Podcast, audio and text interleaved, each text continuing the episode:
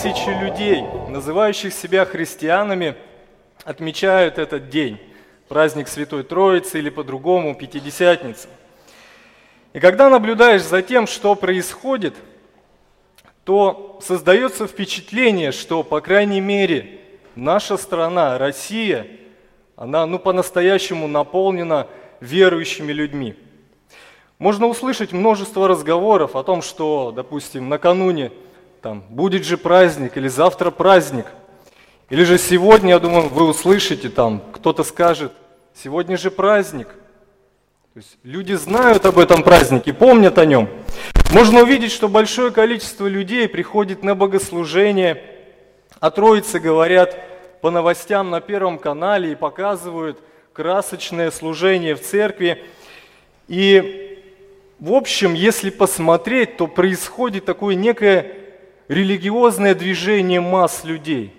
Огромное количество людей стекается в церкви, происходит служение, о празднике говорят. И все вроде бы так здорово. Смотришь на это все и думаешь, как здорово, столько людей, все они верующие, посещают церкви, они говорят об этом.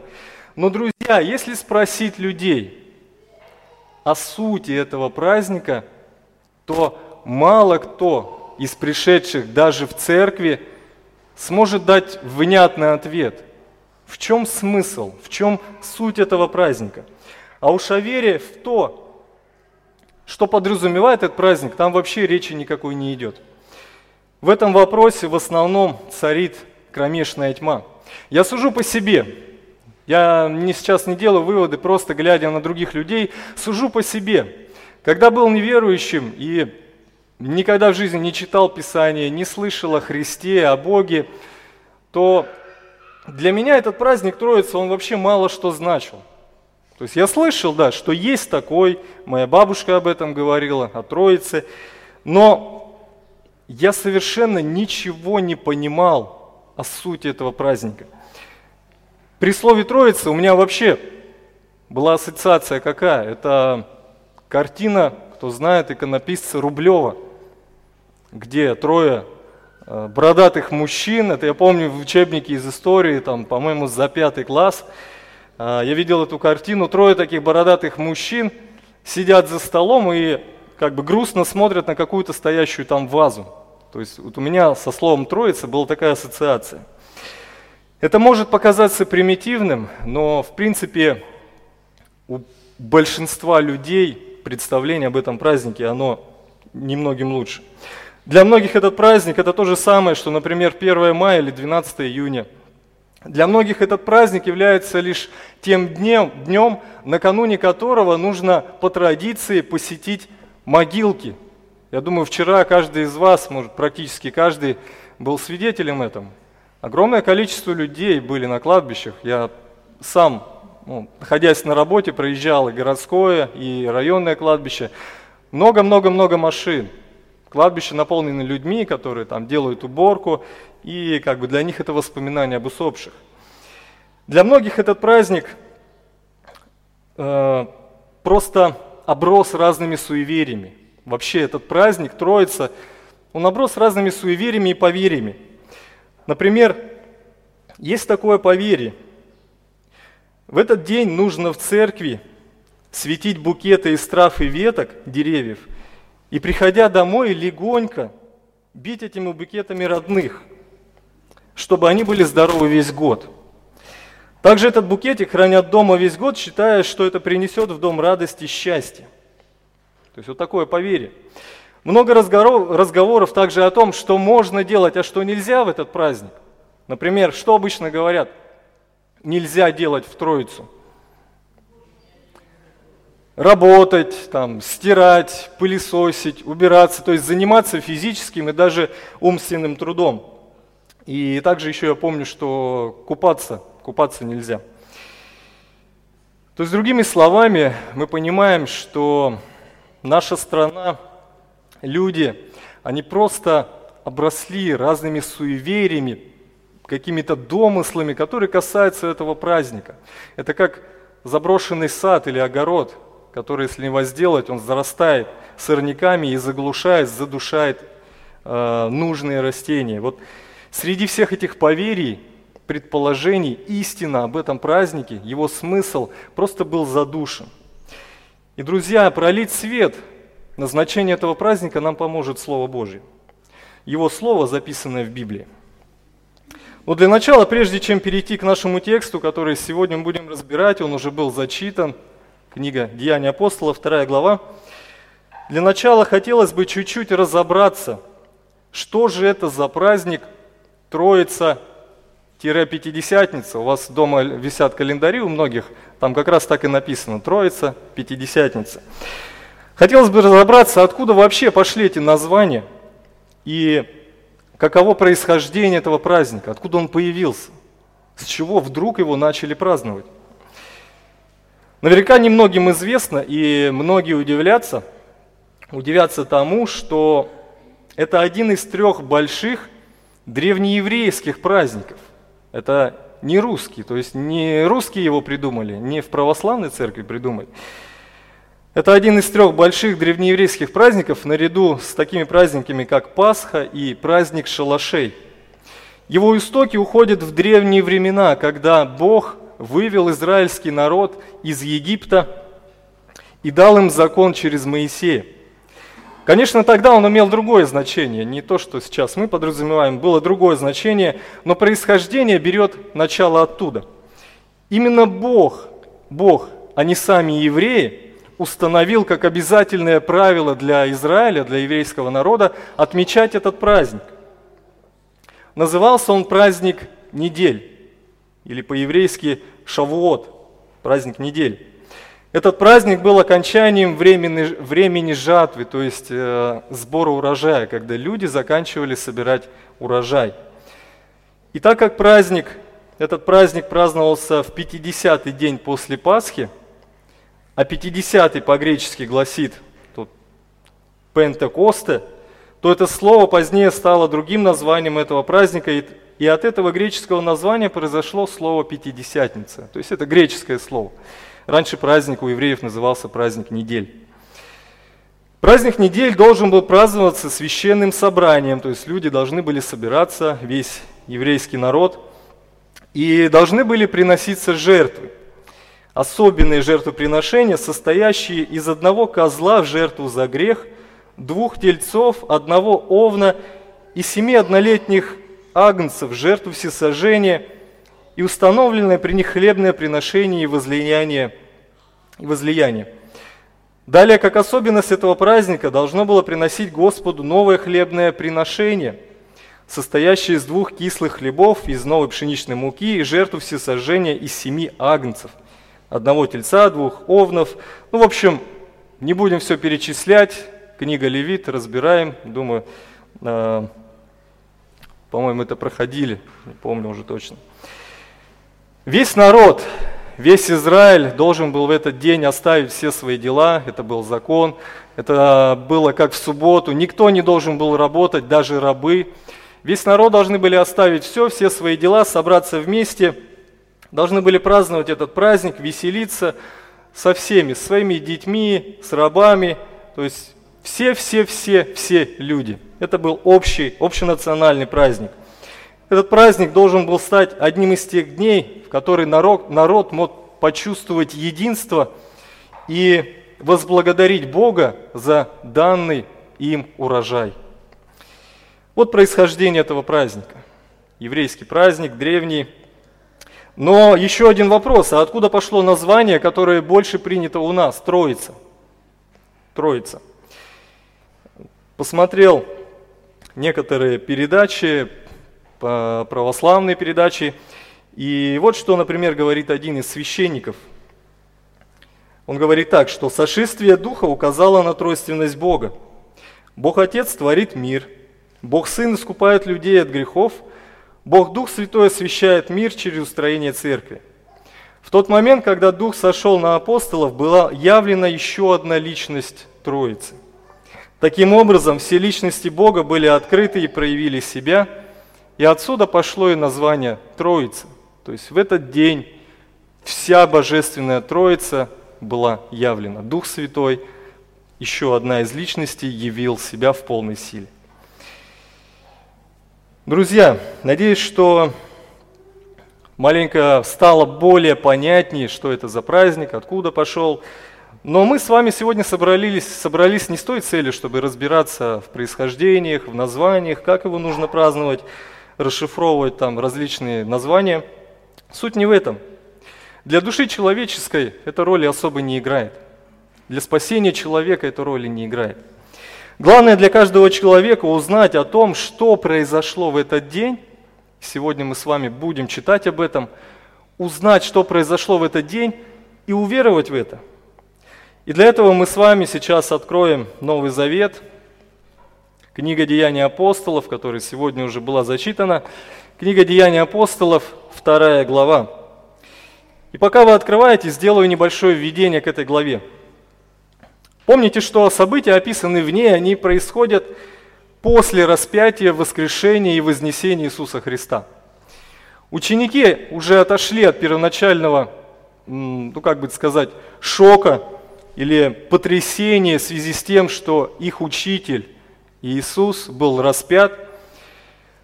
Они, увидели, они уже видели воскресшего Христа, утешились и возрадовались. Иисус на протяжении 40 дней был рядом с ними, имел с ними общение, утешал их, наставлял. И в первой главе книги Деяний описано событие э, вознесения Христа на небо перед глазами у апостолов. То есть он дал им последнее наставление и вознесся на небо. Но перед этим он сказал им, чтобы они, ученики, апостолы, оставались в Иерусалиме и ожидали силу, которую Господь обещал им дать. И ученики были послушны словам Христа, они остались в Иерусалиме и много времени проводили в молитве и общении, ожидая обещанного Иисусом Христом. Теперь давайте сегодня еще раз прочитаем Деяния апостолов, вторая глава, только в синодальном переводе – при наступлении дня Пятидесятницы все они были единодушно вместе. И внезапно сделался шум с неба, как бы от несущегося сильного ветра, и наполнился весь дом, где они находились. И явились им разделяющиеся языки, как бы огненные, и почили по одному на каждом из них. И исполнились все Духа Святого, и начали говорить на иных языках, как Дух давал им провещевать. В Иерусалиме же находились иудеи, люди набожные всякого народа под небесами. Когда сделался этот шум, собрался народ и пришел смятение, потому что каждый слышал их говорящими его наречием. И все изумлялись и дивились, говоря между собою, эти говорящие не все ли галилеяне? Как же мы слышим каждый собственное наречие, в котором родились? Парфяне, медяне, ламиты, жители Месопотамии, Иудеи, Каппадокии, Понты и Асии – Фригии, Памфилии, Египта и частей Ливии, прилежащих к Иринее и пришедшие из Рима иудеи и празелиты, критяне и аравитяне, слышим их нашими языками, говорящих о великих делах Божьих.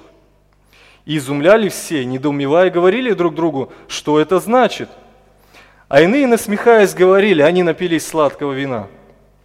Петр же, став с одиннадцатью, возвысил голос свой – и возгласил им, «Мужи иудейские, все живущие в Иерусалиме, да будет вам известно и внимайте слова моим.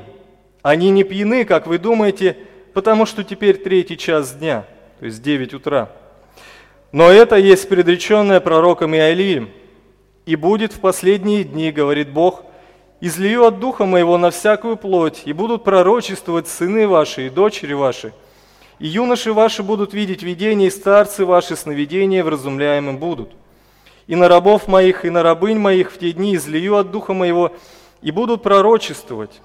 И покажу чудеса на небе вверху и знамения на земле внизу, кровь и огонь, и клубы дыма. Солнце превратится во тьму, и луна в кровь, прежде нежели наступит день Господень великий и славный. И будет всякий, кто призовет имя Господне, спасется. Мужи израильские, выслушайте слова эти.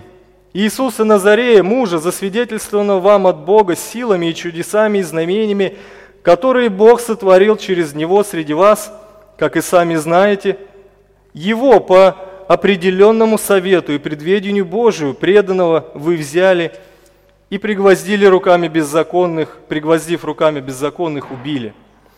Но Бог воскресил его, расторгнув узы смерти, потому что ей невозможно было удержать его. Потому что Давид говорит о нем. «Видел я пред собой Господа, всегда Он, потому что, всегда, потому что Он одесную меня, дабы я не поколебался». Оттого возрадовалось сердце мое, возвеселился язык мой, даже и плоть моя упокоится в уповании, потому что ты не оставишь души моей в аду и не дашь святому твоему увидеть тление. Ты дал мне познать путь жизни, ты исполнишь меня радостью пред лицом твоим. Мужи и братья, да будет позволено с дерзновением сказать вам о праотце Давиде, что он умер и погребен, и гроб его у нас до этого дня – Будучи же пророком и зная, что Бог с клятвой обещал ему от плода чресел его воздвигнуть Христа во плоти и посадить на престоле его, он прежде сказал о воскресении Христа, что не оставлена душа его в аду и плоть его не видела тления. Этого Иисуса Бог воскресил, чему вы все свидетели. Итак, Он, быв вознесен десницей Божией, приняв от Отца обетование Святого Духа, излил то, что вы ныне видите и слышите. Ибо Давид не вошел на небеса, но сам говорит, сказал Господь Господу моему, сиди, одесную меня, доколе положу врагов твоих в подножие ног твоих. Итак, твердо знай весь дом Израилев, что Бог соделал Господом и Христом этого Иисуса, которого вы распяли. Услышав это, они умилились сердцем и сказали Петру и прочим апостолам, «Что нам делать, мужи, братья?» Петр же сказал им, «Покайтесь и докрестится каждый из вас во имя Иисуса Христа для прощения грехов и получите дар Святого Духа. Ибо вам принадлежат обетования и детям вашим и всем дальним, кого не призовет Господь Бог наш». И другими многими словами он свидетельствовал и увещевал, говоря, «Спасайтесь от рода этого развращенного».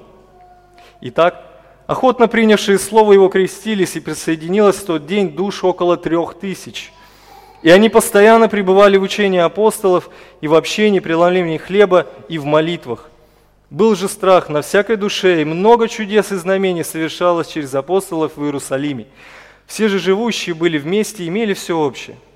И продавали имение и всякую собственность, и разделяли всем, смотря по нужде каждого – и каждый день единодушно пребывали в храме и, преломляя по домам хлеб, принимали пищу в веселье и простоте сердца. Хваля Бога и находясь в любви у всего народа, Господь же ежедневно прилагал спасаемых к церкви. Вот эта история. В этой главе описана суть, суть того дня, который сегодня многие празднуют. И, друзья, сегодня мне бы хотелось заострить ваше внимание – не на названии праздника, не на огненных языках, которые здесь описаны, не на языках, на которых стали говорить апостолы, не на пророчествах, о которых там говорит Петр, не о том, нужно ли нам продавать имение и жить в коммуне или не нужно. Об этом, как автор послания к евреям пишет, если Бог даст, тоже поговорим, да уже и было сказано. Но хотелось бы чтобы вы сегодня в этом тексте увидели, что Бог продолжает, продолжает осуществлять свой план по спасению людей от вечного осуждения. И хотелось бы сосредоточиться на трех основных личностях, на, на трех основных действующих лицах в этой главе. Боге, верующих и неверующих. На Боге как на источнике спасения – на верующих как на проводниках спасения и на неверующих как на объектах спасения. Первое, посмотрите, источник спасения. Мы читаем, что при наступлении этого праздника, Дня Пятидесятницы, ученики были вместе. И дальше мы видим, что происходят необычайные события, резко. То есть неожиданно начинается нечто необычное. И то, что здесь происходило с апостолами, является как раз тем, что Бог обещал, что Иисус им обещал. Апостолы получили силу, как Иисус им и говорил. В Евангелии от Иоанна, 14 главе, 16 стих, Иисус говорит ученикам, что Отец пошлет им утешителя Духа Святого. И Иисус говорил, что этот Дух будет в них. И также перед своим вознесением Он сказал, что находитесь в Иерусалиме и ожидайте силу, которая будет дана вам. И здесь, в э, этих первых стихах, мы как раз и видим исполнение обещаний Божьих. Никогда, никогда прежде Дух Святой не сходил в человека. То, что здесь описано, это, можно сказать, чрезвычайное происшествие. В Ветхом Завете мы читаем, что Дух Божий действовал э, в людях, на людях. Он сходил на человека, давая человеку определенные возможности и силу для исполнения каких-то Божьих целей. Но чтобы в человеке был Дух, такого еще не было. Посмотрите, вы можете увидеть, что сошествие Духа на апостолов сопровождалось такими необычайными явлениями. Был слышен шум сильного ветра, буквально как ураганного ветра, но самого ветра не было. Сталкивались вы когда-нибудь с подобным явлением? Вы выходите на улицу – сильней, э, звук сильнейшего ветра, но вы ничего не ощущаете. То есть легкое такое дуновение и все. То есть, нет, если есть звук, значит должен быть и ветер, но здесь только звук. Я думаю, тоже вы можете себе это представить, особенно, наверное, зимой бывают такие моменты, когда на улице метет, пурга, метель, там ветер сильный, вы сидите дома и слышно только особенно в вентиляции в квартире, как там завывает все. То есть ассоциация понятна. И вот масса людей, которые находились в то время на празднике, на этом дне, как, мы, как уже было сказано, это был день отдыха, всенародного празднования, и тысячи людей стеклись в Иерусалим, так вот они услышали этот звук. И возник вопрос, а что вообще происходит? Слышим звук, ветра нет.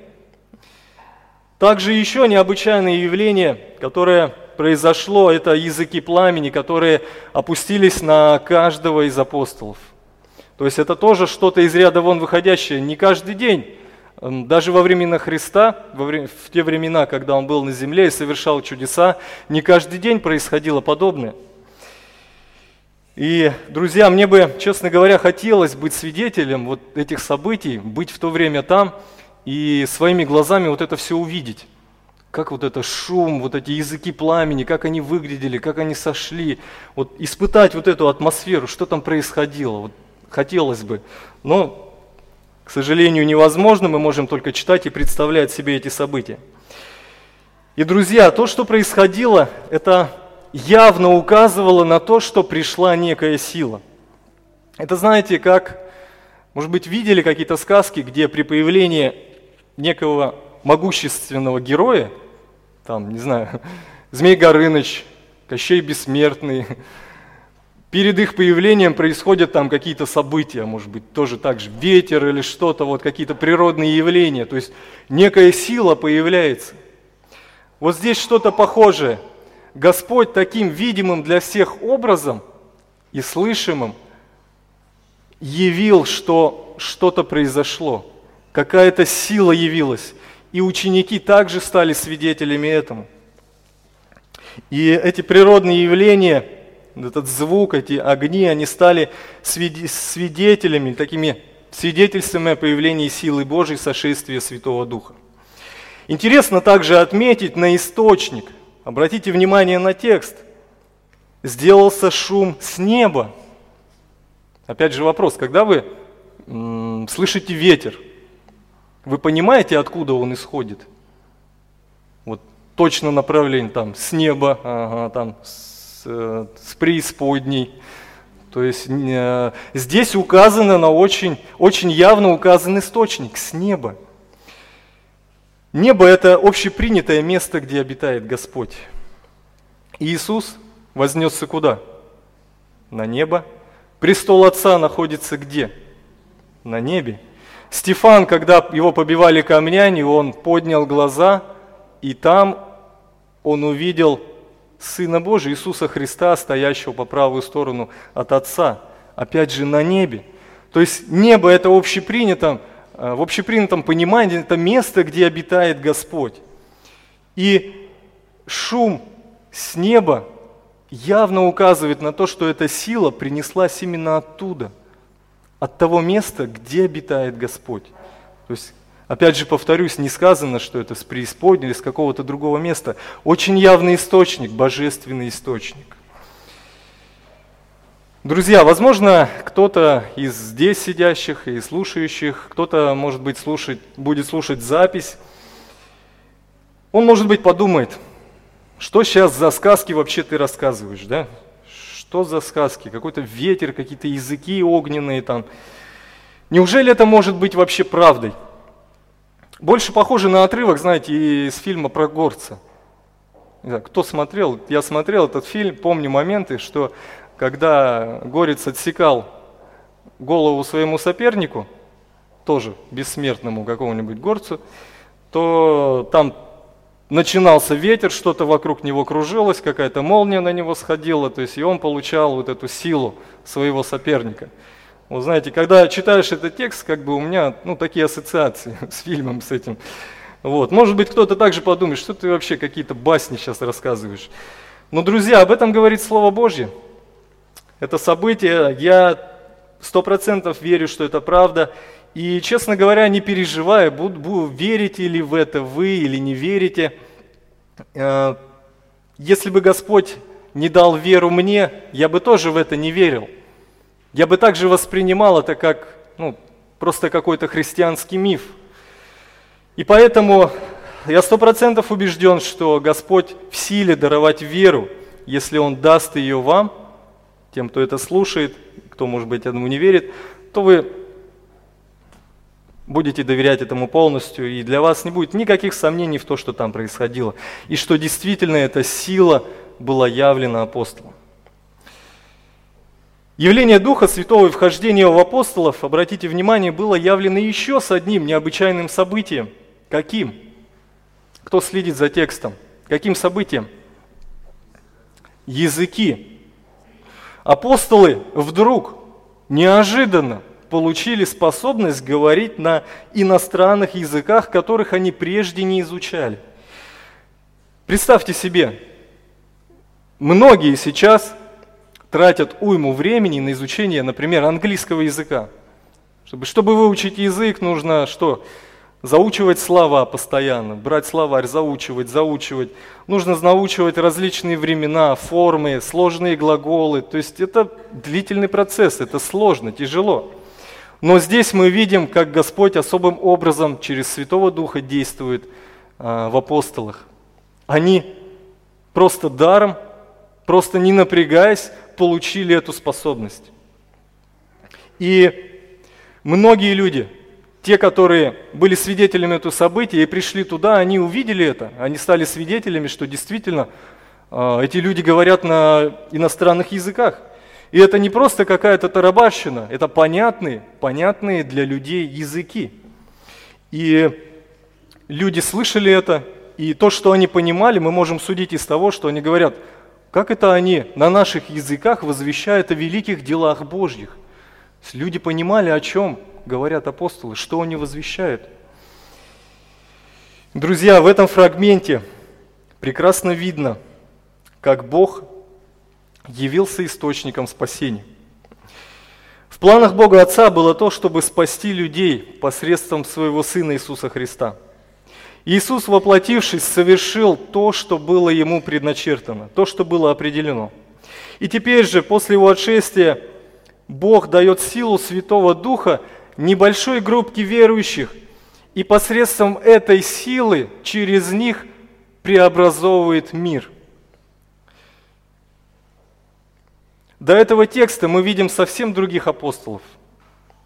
Где-нибудь вы встречаете в них то, что там дальше будет описано, такую смелость, такую мудрость, силу. До этого нет. До этого мы видим простых рыбаков, глуповатых до духовных вещей, то есть они многого не понимали, то, что им говорит Христос. А, они были слабохарактерны, трус, трусоваты, думали о личной выгоде. Они были растеряны после смерти Христа. Они были пассивны. То есть единственное, что до этого дня они делали, это находились вместе и пребывали в молитве, ожидали. Действий с их стороны особых никаких не проявлялось. Но с момента сошествия на них Святого Духа картина резко меняется. Это опять же, знаете, как э, бывает в каких-то кинофильмах. Одна часть фильма, где, например, главный герой, он как бы бездействует, но потом что-то происходит в его жизни, какие-то события, и начинается другая стадия фильма, другой этап. Не подумайте, что я смотрю много фильмов, ну просто такие ассоциации. Да, уже подумали. А, вот начинается новый этап, новый, фрагмент фильма, где герой начинает действовать. И вот здесь опять же что-то подобное. В жизни апостолов начался новый этап. После сошествия Духа мы видим преображенных людей. Бог проявил себя здесь как источник спасительный для людей силы. Он наделил этих людей, своих учеников, апостолов, той силой, благодаря которой они теперь должны были идти исполнять то поручение, которое Он им дал. Бог не оставил их просто «идите и делайте», но Он сам дал им силу, и они пошли и стали делать. И теперь у них были для этого способности – он наделил способностью, с помощью которой они могли теперь проповедовать Евангелие для спасения грехов от вечного осуждения. Наш добрый, милосердный Господь, любящий свое творение, позаботился о том, чтобы у посланных им людей была сила для того, чтобы совершить его цели. И как вы можете увидеть в тексте, то, что произошло с апостолами, оно как говорилось, не осталось незамеченным. Хотя они находились в доме, написано, они были в доме. Возможно, этот дом был поблизости с храмом, где как раз была концентрация ну, всей вот этой толпы, всех этих паломников, пришедших на праздник. Но после этих событий к дому собралась толпа. У людей появились вопросы. Что происходит?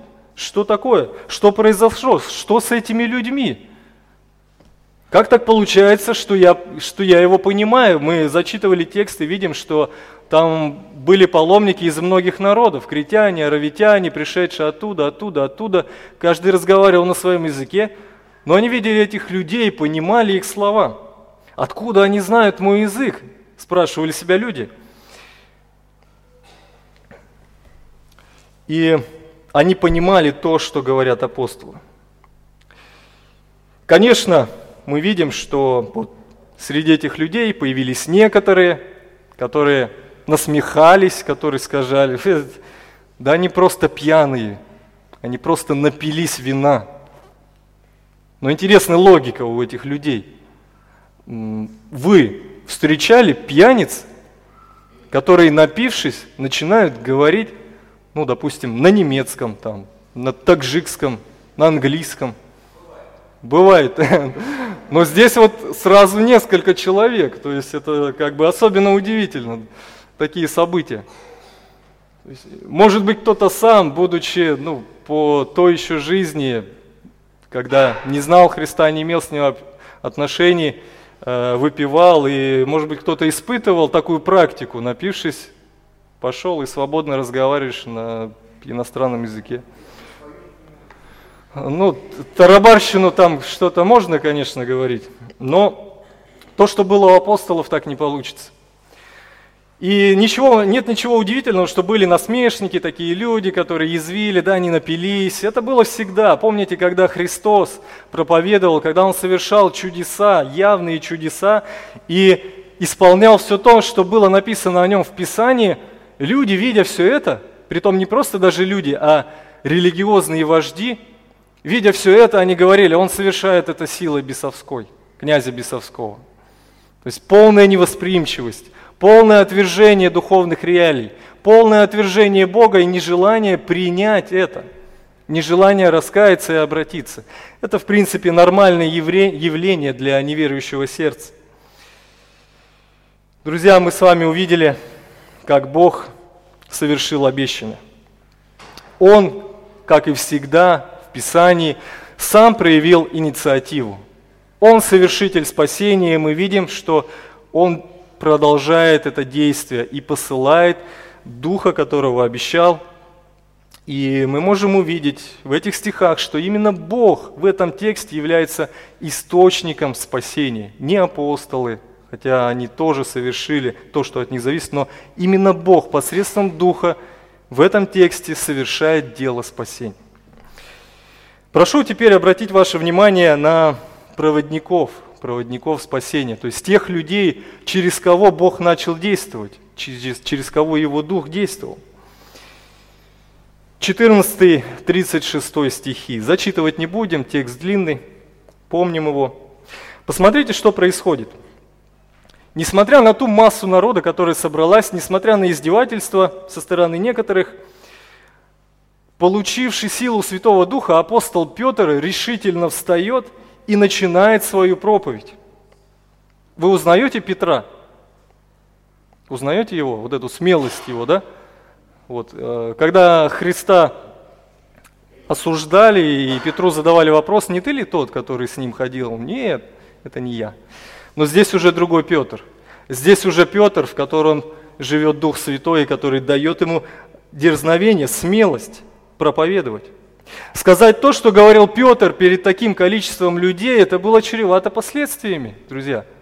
Представьте себе, тысячи людей, и в тексте мы читаем, что, что проповедовал Петр и что он им говорил. За эти слова он, в принципе, мог поплатиться своей жизнью. Помните пример Стефана? Когда Стефан начал говорить также о Христе, начиная с Ветхого Завета, начал обличать людей – то те начали скрежетать зубами. И в конечном итоге Стефана просто вывели и побили камнями. Он поплатился жизнью за свою проповедь. И поэтому то, что здесь сделал Петр, чтобы это совершить, без силы Святого Духа это просто невозможно. Но Дух не дал Петру промолчать, и он парил, парировал обвинение в пьянстве. Он сказал, что как такое может быть, сейчас только 9 часов утра. Эти люди не могут сейчас все вместе быть пьяными. Но Петр продолжает, и он произнес известную проповедь часто, говорится о ней, цитируется, известную проповедь, благодаря которой покаялось три тысячи человек. Друзья, мне бы хотелось и в этих стихах отметить одну важную истину. Некоторые христиане склонны заблуждаться – касательно своей ответственности.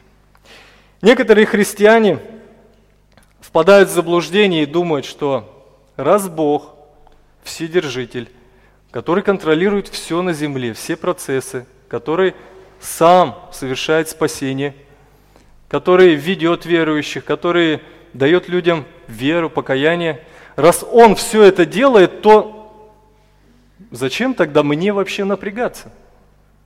Я уверовал, Хорошо, есть надежда, есть будущее, вечность, радостно все хорошо.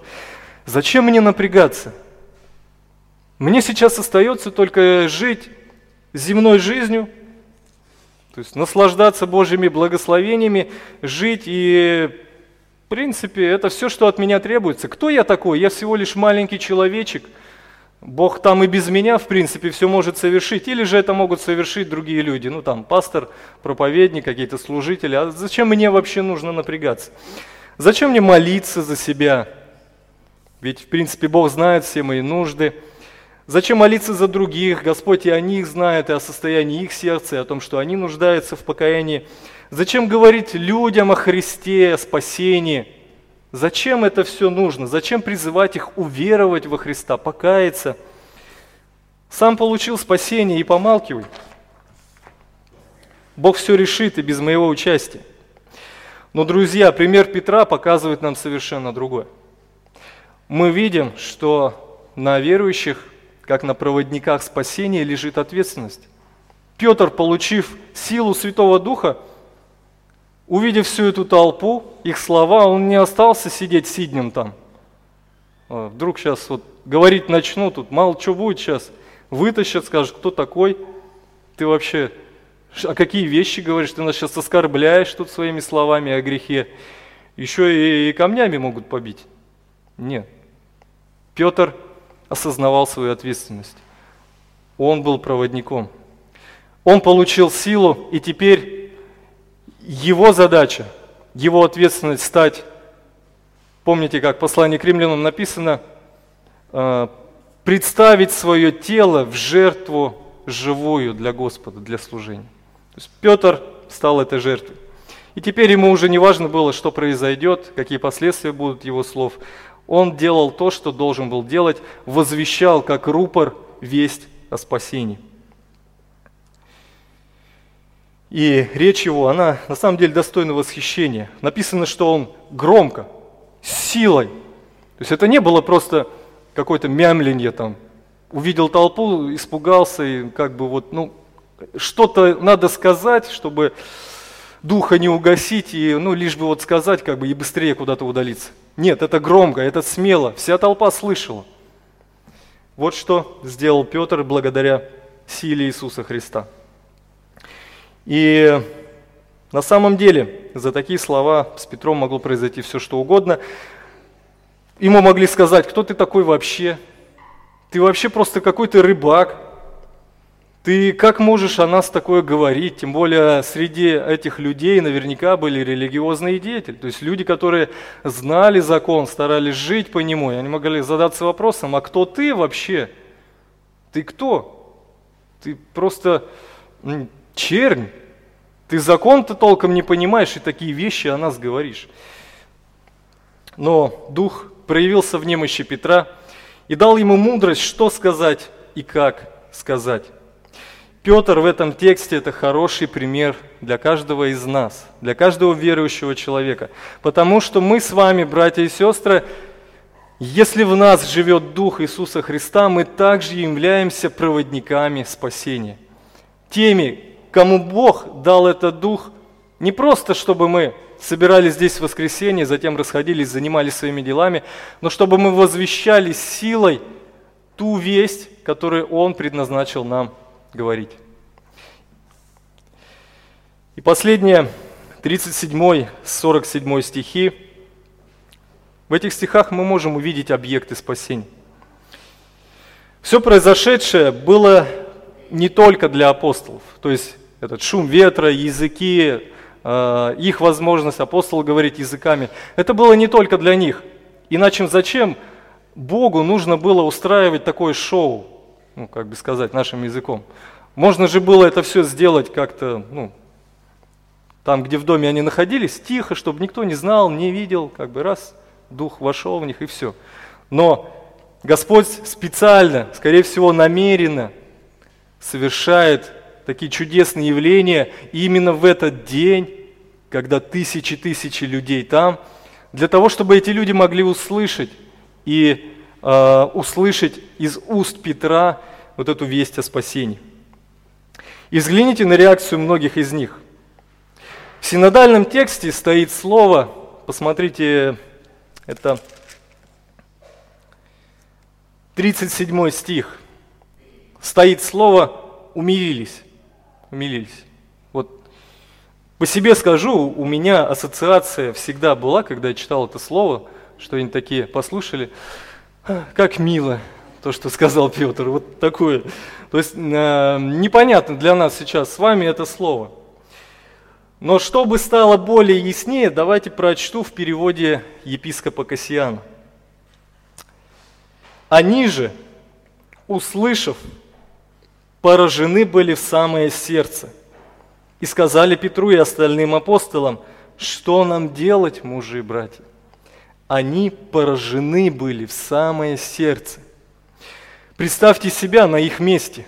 Представьте себя. Вы религиозные люди. Вы пришли, э, как положено, как предписано Богом, поклонить на, на праздник, поблагодарить Бога за урожай – и тут вы видите все эти события, звук, э, языки, тут люди говорят на незнакомых языках, на иностранных.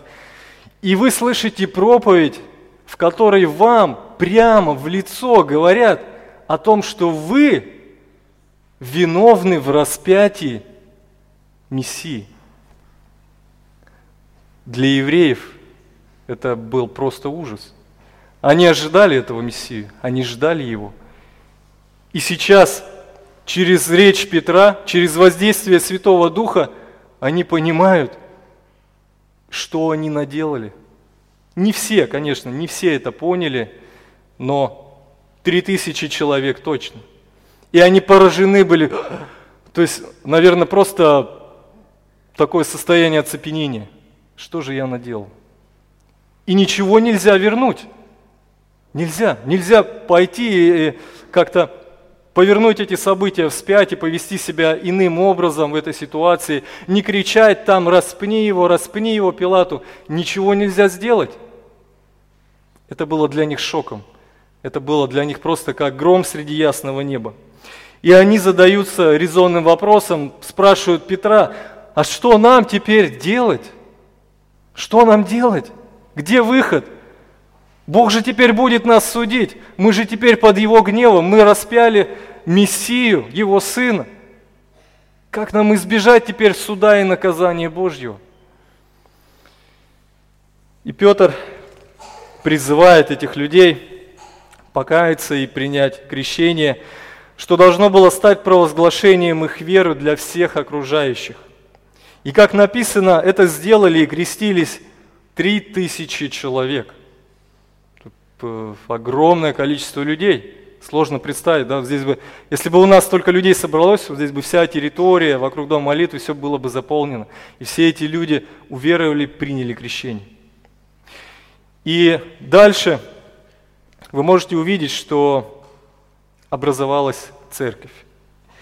Образовалась церковь, она начала расти, и началась ее внутренняя жизнь. То есть с этого момента, с момента сошествия Святого Духа на апостолов – Затем и на этих уверовавших людей зародилась церковь. Поэтому сегодня, сегодняшний праздник, помимо э, Дня Троицы, Пятидесятницы, можно также назвать Днем рождения церкви.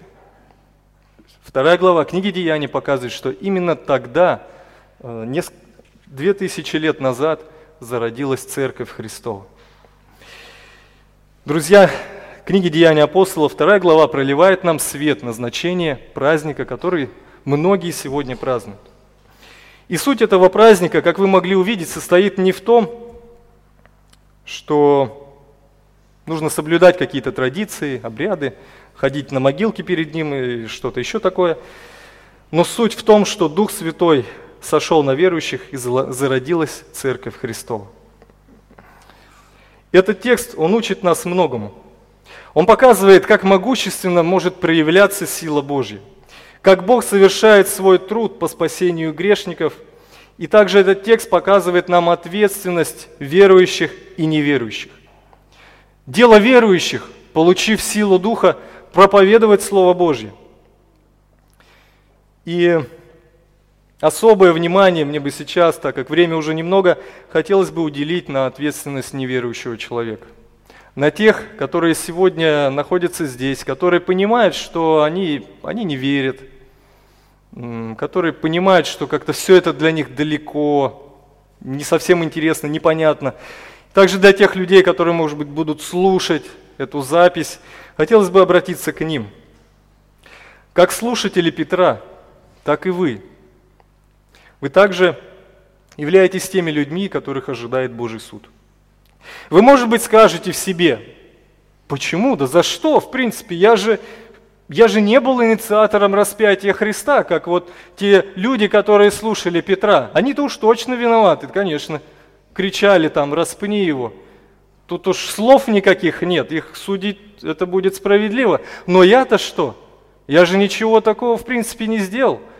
Я э, стараюсь с людьми сохранять хорошие отношения. Я, может быть, мало выпиваю, может, может быть, вообще не выпиваю, не, не курю, в принципе, хорошо работаю, в семье стараюсь быть хорошей мужем или женой, или сыном или дочерью, то в чем же я виноват, в чем же я согрешил?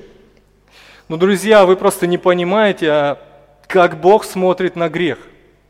Насколько грех оскорбляет Его святую личность. В послании к римлянам апостол Павел очень ясно, явно показывает, что Каждый человек, без исключения, на этой земле виновен и согрешил перед Богом. Никто из людей не ищет Бога, сам не ищет Бога. Человеку это не нужно. Каждый человек без исключения ищет в этой жизни только своего, и мысли и дела этого человека, они пропитаны грехом.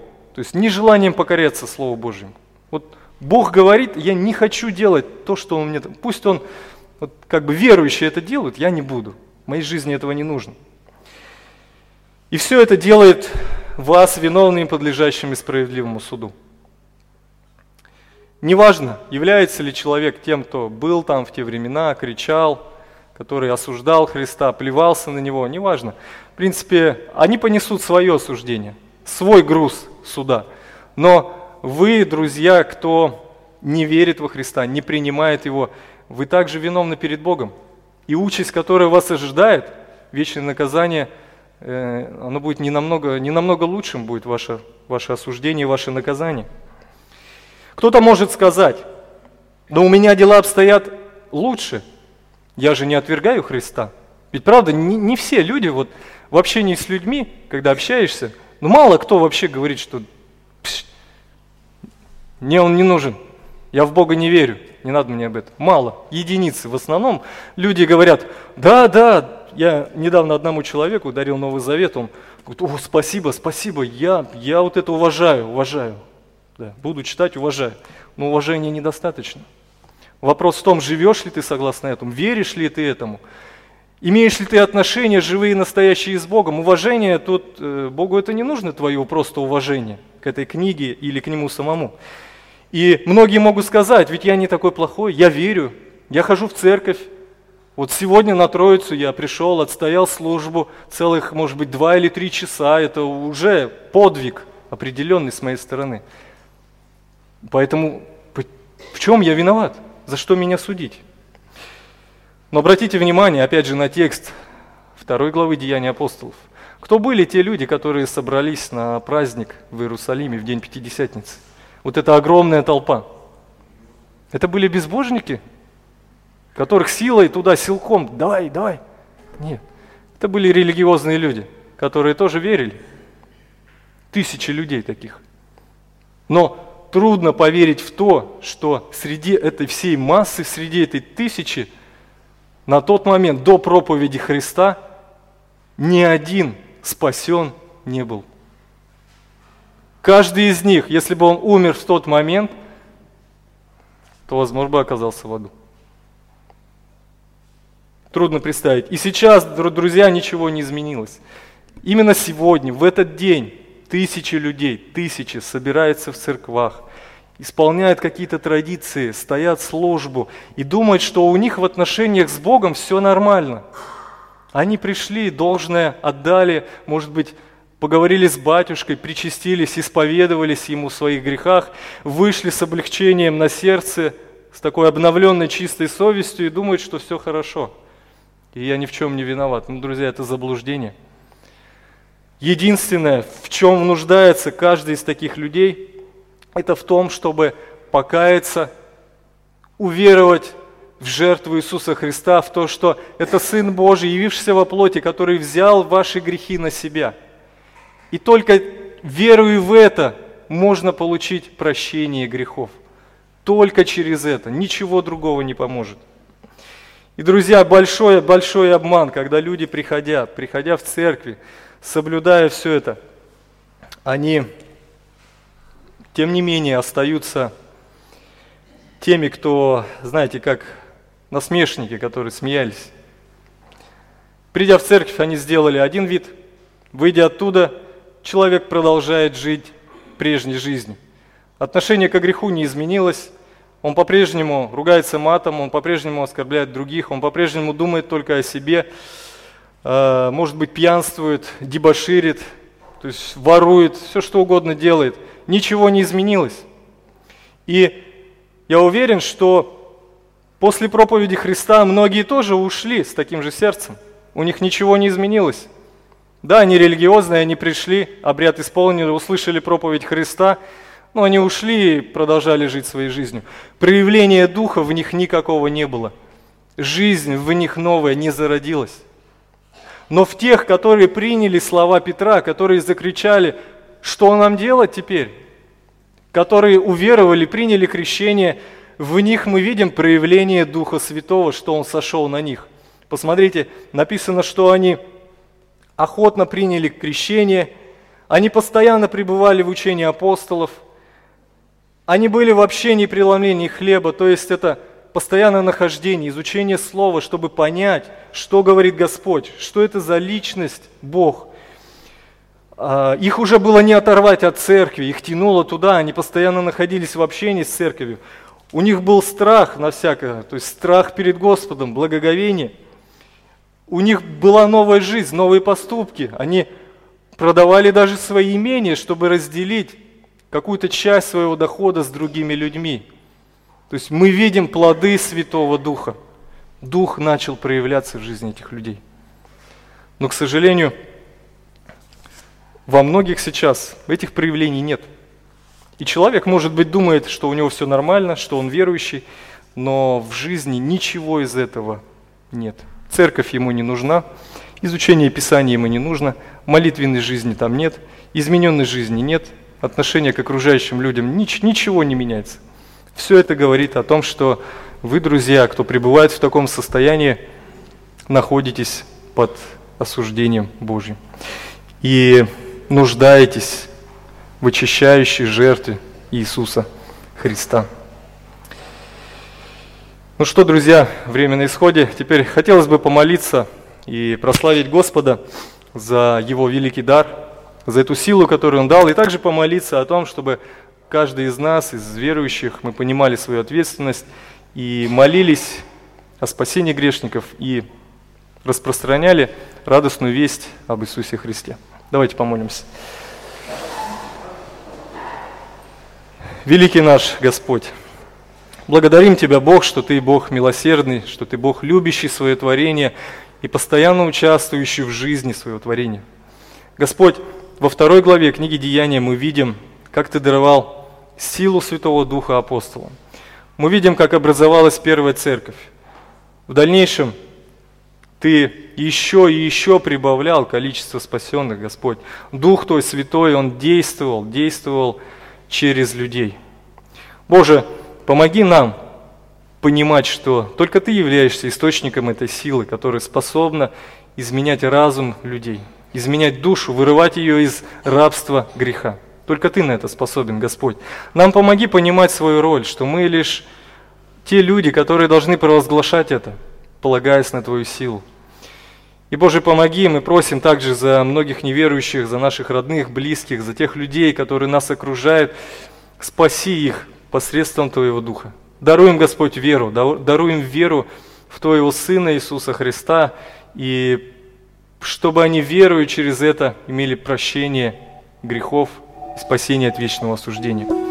И, Боже, пусть понимание того, что Ты являешься источником всего, что Ты даятель жизни, что, Господь, Ты лоза, мы ветви, пусть это все наполняет нас радостью, миром, покоем, и пусть слава вся будет только Тебе, но ни в коем случае не нам.